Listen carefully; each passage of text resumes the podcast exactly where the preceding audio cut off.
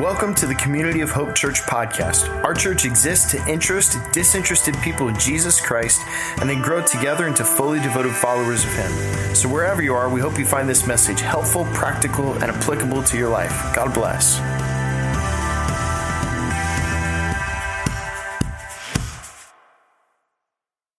So, I want to begin today by uh, showing you guys something that I was cleaning out my house. I was doing a little bit of spring cleaning, cleaning out my closet. My wife and I are trying to find a document for something. You know, when you're looking for one thing and you end up having to clean up a whole room, you know what I mean?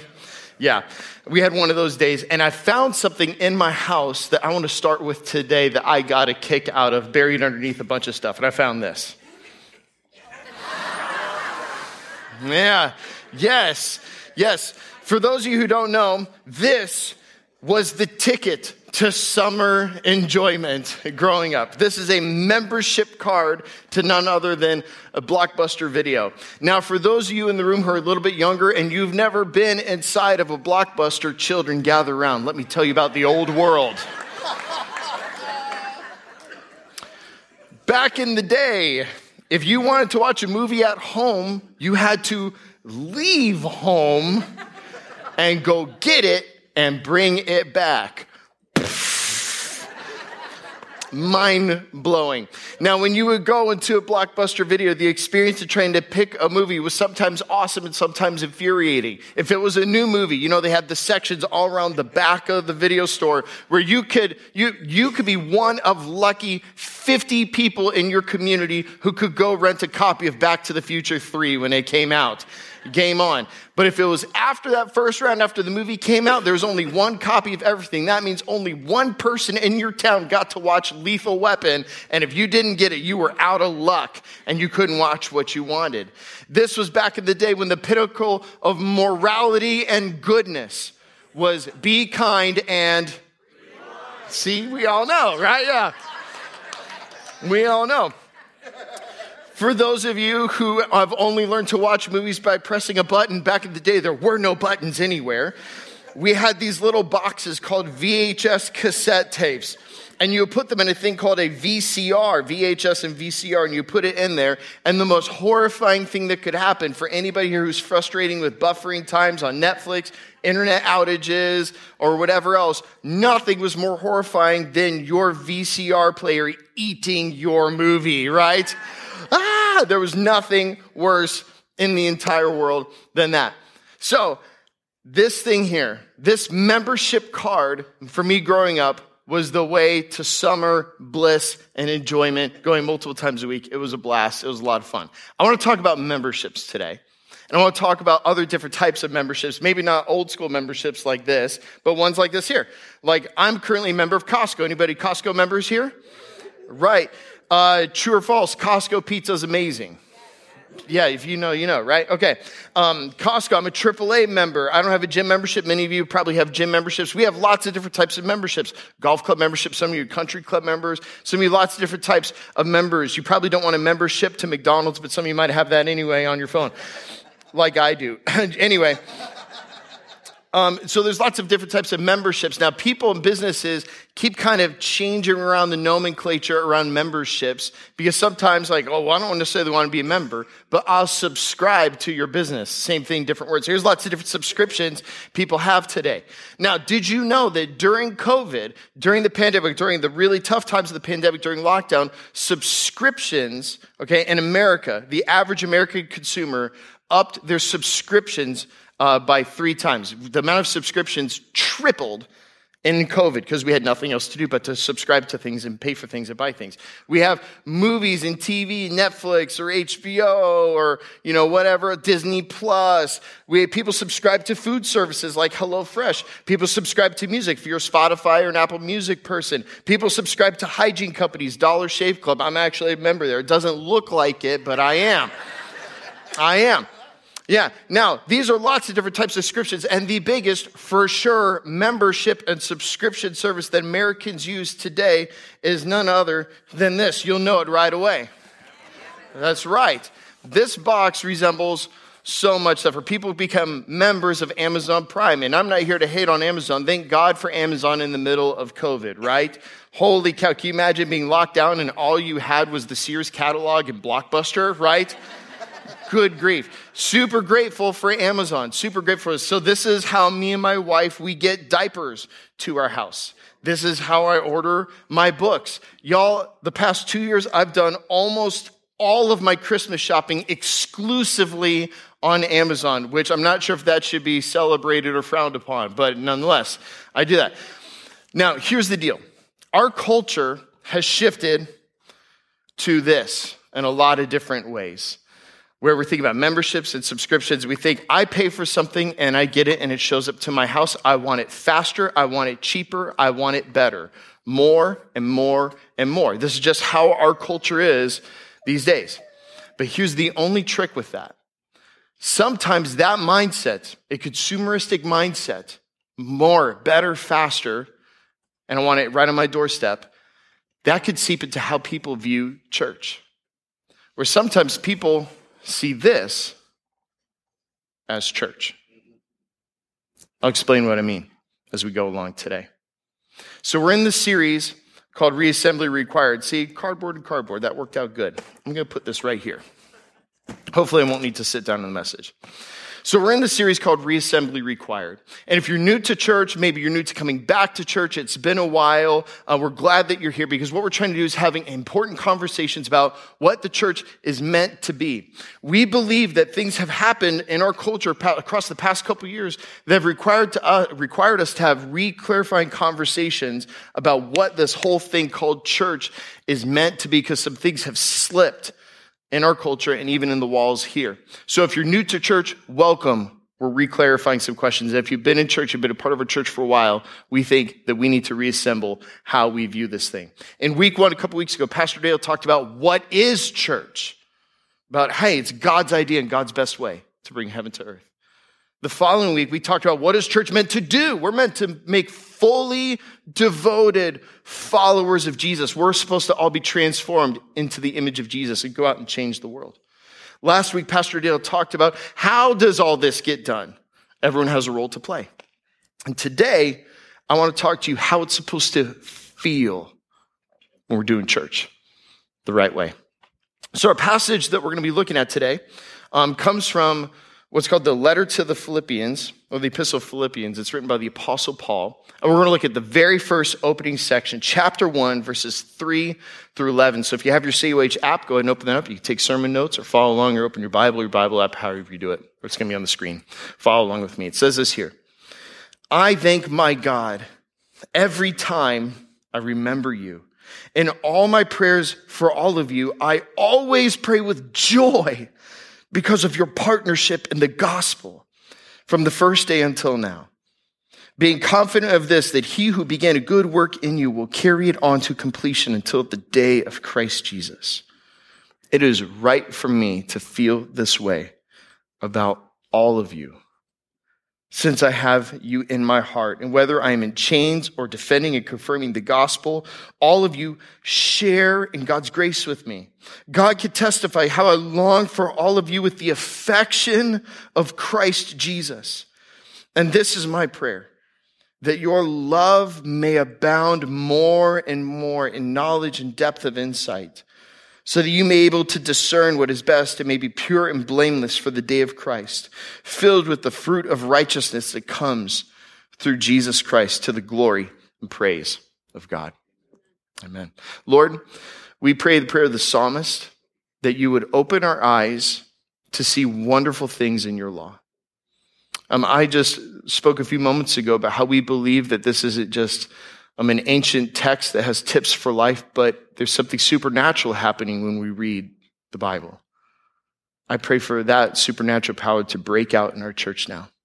And that this wouldn't be a demonstration of wise and persuasive words, but be a demonstration of your Spirit's power in our midst. Come, Holy Spirit, in Jesus' name. And everybody said, Amen.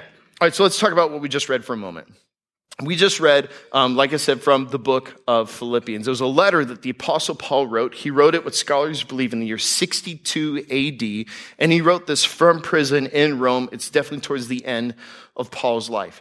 The city of Philippi um, is an ancient city that's in modern day Greece right now. It was lost to antiquity. Here's a picture.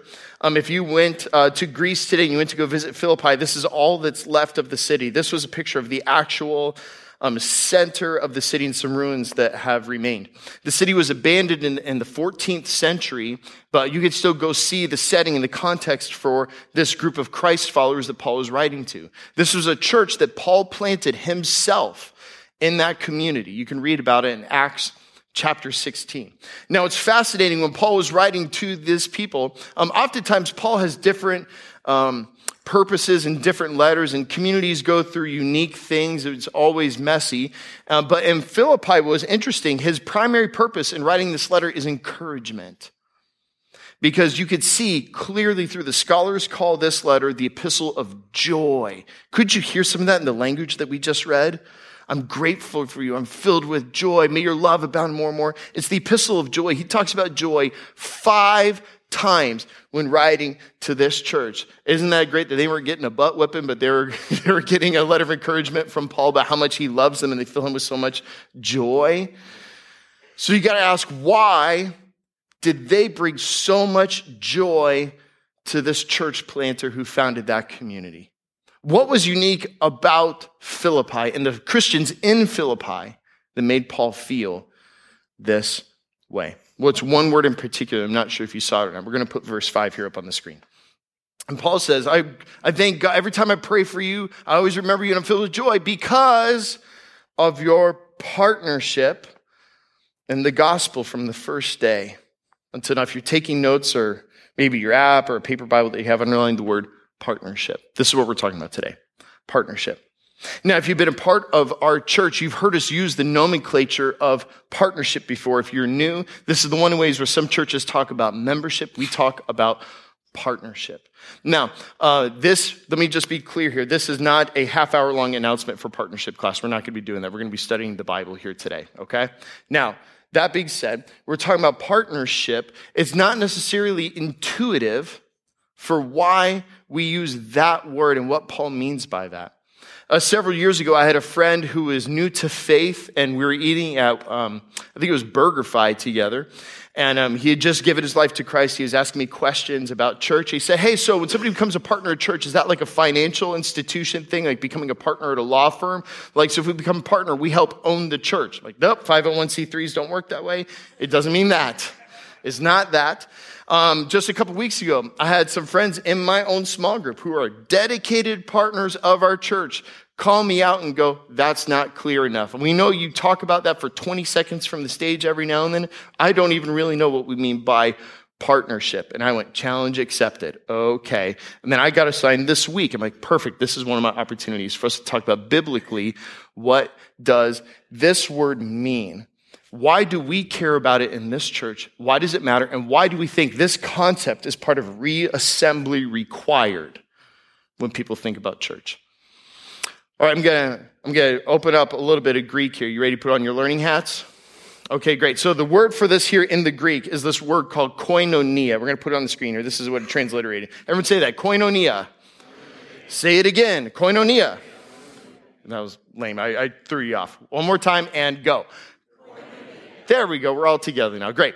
Koinonia. Now, this Greek term here is super important. We're going to be talking about all the rest of this morning. Koinonia. What does koinonia mean? Now, clearly, obviously, the English translators of the Bible used partnership in verse 5. But did you know that this word, Paul uses it three times in Philippians alone, and each of the three times it's translated a different way because partnership, yes, is the most accurate term for that, but it means a, just a broader thing to help us understand it. So go back to chapter 1, verse 5. So because of your koinonia in the gospel brings Paul joy. So that's partnership. Well, then shows up in chapter 2, verse 1. Check this out. Paul says here, therefore, if you have any encouragement from being united with Christ, if any comfort from his love, if any koinonia in the spirit, but it's translated common sharing. If any tenderness and any compassion, he keeps going on from there. Then he goes on, chapter 3, verse 10. Here comes again. I want to know Christ. Yes, to know the power of his resurrection and the koinonia in his sufferings. It's translated here as participation. We have partnership common sharing, participation. We're getting a bigger picture of what this word means and what it could mean for us today and why it's important. New Testament scholar Craig Keener, he's one of my favorite New Testament scholars. His area of expertise is studying the ancient cultural world of the Bible. He's the go-to guy for understanding what the world was like back 2,000 years ago in this part of the world. And Craig Keener says this, koinonia is the sort of harmony created by shared purpose and working together. It's a type of harmony that's created by shared purpose and working together. So, in my study of this passage and for preparing for today, it dawned on me that we're not trying to define a noun like what is partnership. I could tell you what it is. There it is there. It's less about what it is and way more about how koinonia feels. This is what we're talking about today. So if I want you to learn one thing from our message today, it's this here. What do we need to do for reassembly required? It's this that church is meant to feel like a team. That's what koinonia is getting at. Church is meant to feel like a team, and it's meant to feel like a team that wins. This is what it means. Now, this might come as a shock to many people, but I am not the most athletic person in the world. Don't laugh too hard at that, you'll hurt my feelings. um, growing up, I was terrible at sports. I couldn't have cared less about it. I played soccer for two years. Guys, as a little kid, for two seasons in a row, my soccer team won zero games bad news. We're part of the Killer Bees, and I was the kid who, um, you ever seen those Publix commercials where kids are playing soccer, but there's the one kid on the other side of the field running in circles all by himself, chasing a butterfly? That was this guy. That was me. So I didn't care less about sports. I wasn't good at sports. The only sport I've ever been good at, and you guys heard me talk about this before you become a community of hope, is martial arts. Um, morely because I love the Karate Kid, and I just had to work really, really hard at it to get good at it. Um, so I grew up only doing martial arts, really. And I talked a couple weeks ago how um, I got re-involved in karate a couple uh, a couple years ago, and I tested for a black belt a couple couple weeks ago. I got my black belt, and it was a cool thing. Now I know I just talked. No, no, no, no. no, no. Well, thank you. Okay, okay, okay. I'm not talking about me, but thank you. That was really kind of you. I want to talk to you about my friend Jim. Here's a picture of me and Jim the day of our black belt test. Now, if it looks like we're half dead, it's because we were. Um, Jim and I are part of what's called the Old Guy Club at karate, where we have just gutted through this together. We've both been training together since about 2019, and we're the ones encouraging each other. It's us and a bunch of high schoolers and college kids who are way fitter and younger than us, and we're the guys just lumbering along in perseverance, making it happen. And uh, so here's what Jim and I did earlier this day. It was a grueling experience. It's the hardest physical thing I've ever done in my entire life. It was a four hour long test. The first three hours were closed to the public. I mean, they papered the windows. Everything is like, is the CIA investigating people in there? Is it a black belt test? I don't know. And so we went in and uh, from start to finish, it was nothing but just grueling physical activity and contact. They just tried to pummel you into the ground physically in a whole variety of different ways. That Saturday, it poured rain like crazy in our area. You all were inside taking a nap. I was running wind sprints in the pouring rain in the back parking lot. It was crazy. It was such a hard day, but it was totally worth it. Well, at the end of four hours, what they make you do is the finisher for a black belt test at our dojo is they have everybody all stand together in a line and they say, now you're at the end of it. It's three hours and 45 minutes in. You're exhausted, you're dehydrated, you're mentally tired, you're physically tired, you can't feel parts of your body. And then they say, here's the finish 50 burpee push ups. If you quit, you fail. If you can't finish, you fail. For those of you who don't know what a burpee push-up is, it's one of the most uh, difficult cardio exercises in the world. If you're a CrossFit person, you have a love-hate relationship with burpee push-ups. I'm going to demonstrate it real quick here, so I but I don't want to do it too much. So I don't want to get out of breath. And, and then Jesus said, then we're not going to do that. So burpee push-up is you have to jump up in the air, and you have to squat down, kick out your legs, do a push-up, come back in, not gonna lose my mic, and then jump. Haha, I did it without losing it. Hey. Now you gotta do 50 of those. 50 is a workout in and of itself, let alone at the end of a four hour grueling test. Now, um, part of me and Jim's training is we both fought through a variety of injuries. Burpees are super hard for Jim because he has tape on his wrists.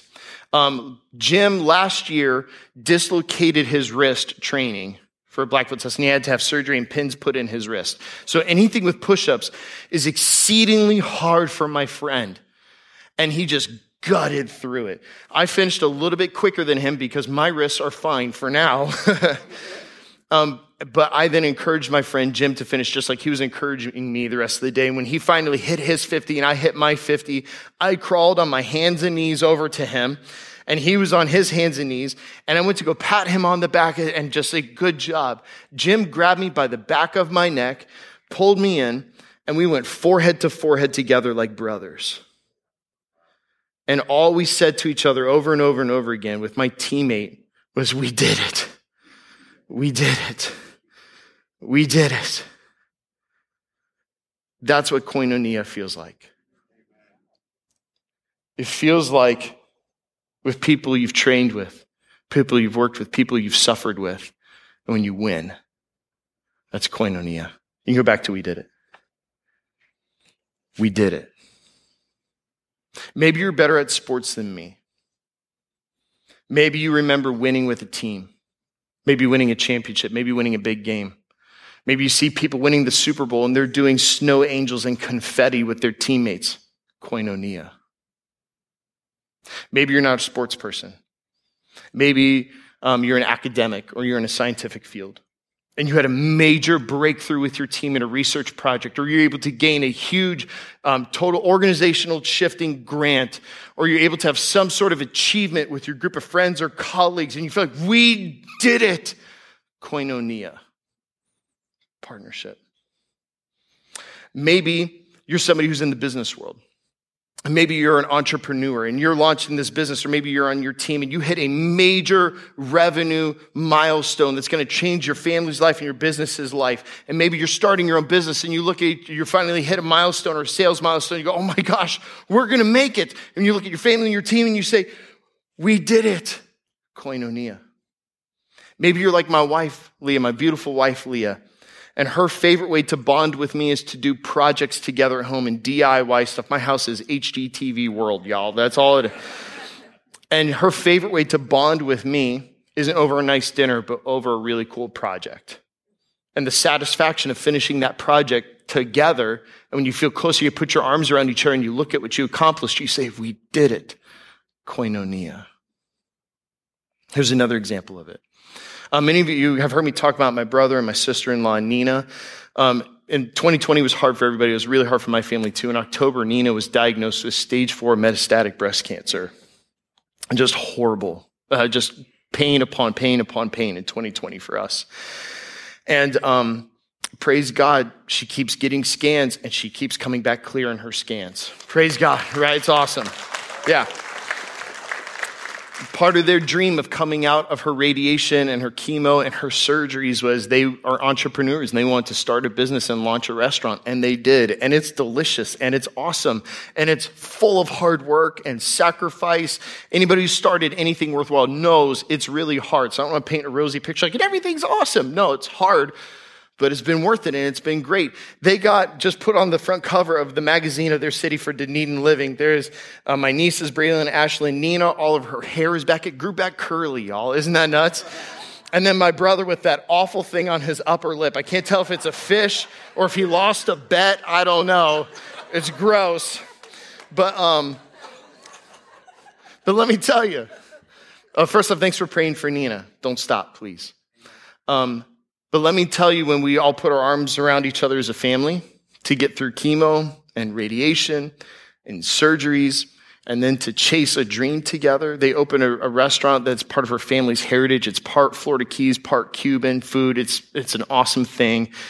And then for it to launch and it to be the toast of their town and if to be successful and for Nina to be healthy and for God to get glory through it all. We put our arms around each other and we say, We did it. Koinonia. Koinonia. Now, all that's awesome. You know what the difference is between koinonia just in regular life and in the church? How it's meant to feel like a team. We go from, go back to we did it. It's we did it, but then it becomes God did it. Because the koinonia in the church is not just all of us with our hands together in on a team, it's God's hand in the huddle too. And so you not only experience the joy of friendship and intimacy, and when you win as a team together, but you win with the power of God and Jesus on your team. There's nothing like it anywhere else in the entire world. This is what makes people put their arms around each other at the beach baptisms and begin to weep tears of joy watching people experience life change being dunked in the water in Jesus' name. Koinonia, us together, and Jesus is in the huddle. This is what makes kids of hope in our church. We baptize a kid and they want to give their life to Jesus and the back walls are lined with their peers and their kids of hope teachers and people are crying. That's koinonia with Jesus. This is what makes our prayer team when they're interceding for something huge and we see a breakthrough. That's koinonia when our food pantry teams are serving hundreds of thousands of people and reaching the hopeless in the name of Jesus and helping them get out of abject poverty and just a little something to get them through the next week. And they experience it. Look what God did through us. Koinonia. When our worship team, our production team, our camera guys, when we experience something transcendent in worship, we experience the presence of God together. We look what God did in our midst. Koinonia partnership. This is how it's meant to feel. Church is meant to feel like a team, and it's the best team. The best team. There's nothing thrilling like experience real biblical partnership together in church. And when church works right and when church wins, it's the hope of the world. And when you help people find hope and the power of Jesus is flowing through you, there's nothing like it. Yeah, praise God. So back to my box. Reassembly required if we're not careful, we treat church like this.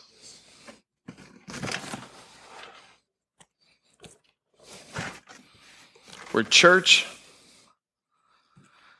is just an exchange of religious goods and services.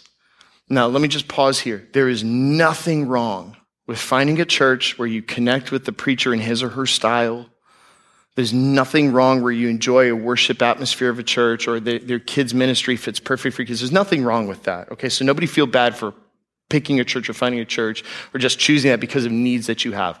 Everyone hear me? There's nothing wrong with that. What I am trying to say is if church is only this, you're missing out. You're missing out. The lie of our culture, here's what I'm trying to get at with this metaphor the lie of our culture and that the world is telling everybody is that joy comes from consumption. What I get. True joy comes from producing something together. Amen. So, we have a choice today. Church is meant to feel like a team. Or does it feel like what we're ordering offline? We get to pick. So here's what I want you to do with everything we're talking about today three questions to ask yourself. Do this with God. Prayerfully consider these things. Here's question number one How do I actually view church? Okay? Everybody's susceptible to this. We're all guilty of this. I've been guilty of this. I'm one of the pastors of the church, and I'm guilty of this. I had a friend call me out for this in the middle of the pandemic. They lovingly looked at me and said, You are not looking at me as a partner. I thought we were partners together in the gospel for this. I was treating people like disgruntled customers. Everybody's susceptible to this infection. How do you actually view church? Is it a team? Or is it a place where I get what I'm looking for? Right. How do I view church? Here's the second thing. How can I join the team? If this is the best team in the world, how can I join the team? How can I be a part of the team? How can I get on the field? Like Pastor Dale said last week, I want to get out of the bleachers. I want to get on the field. Well, this is something we talk about a lot. If you, um, we say, what does it mean, this biblical idea of partnership? Well, churches historically have said you can practice this through prayers. You practice this through your presence, through your time, through sharing your talents, through your giving. This is how you become part of the team. If you want to learn how to do some of those things, we have this thing called the SHAPE survey. You learn about your spiritual gifts, your heart, your abilities, your passions, and your experience for how that all might help the team. So if you haven't done this yet, if you don't know where to start, some of you, you're going to feel like I was on the team. COVID had me back off the team. I need to get back on the team. You know exactly what God's telling you to do. For those of you who don't know what to do yet, scan that on your QR code right now. Go ahead and pull out your phone. I'm going to hold up for a second. It'll take you right to the shape profile. Go fill it out. It will help you and help us help you find a way to be on the team. Ask yourself, how's God calling me to be a part of a team that I might experience koinonia partnership? And here's the last one. Here's the last one. And have I become a CUH partner? Now, again, this whole thing is about really the biblical concept of koinonia and why it's awesome. This isn't an announcement, but this would be our, how do I say this? our best attempt to help people experience koinonia and onboard them onto the team of our church is actually through our partnership program and through our connections class that people take. Many of you have already been a part of it. Great. There are some of you who have been on the fence for a while and you've been waiting. And there's some of you, this is the first time you ever heard of it. Consider signing up now. Our next one's going to be in the fall. You can go to this link here, communityofhope.church slash partnership, and you can pre-register for our next course that's going to be here in Loxahatchee. If you're online, you can join in via Zoom. That's going to be sometime in the fall, August or September, getting the dates, but you can pre-register for that here. I want you to hear me loud and clear. For some of you, this is an announcement. For some of you, this is the most spiritual thing you could do today, is to sign up for something like that. Make sense? So hear my heart. Church is meant to feel like a team. Don't settle for this, for recycled cardboard of church. Get on the team. There's nothing better in the whole world when you experience God changing somebody's life through your life. Let's pray.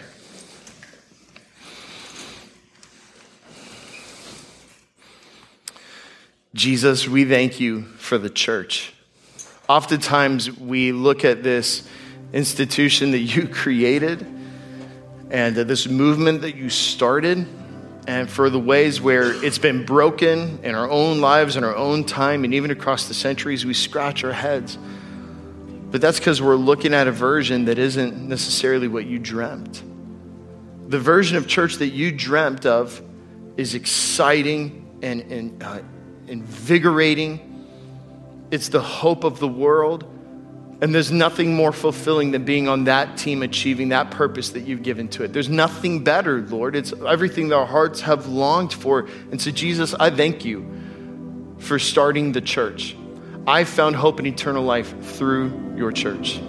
Capital C, not just community of hope. We thank you for it.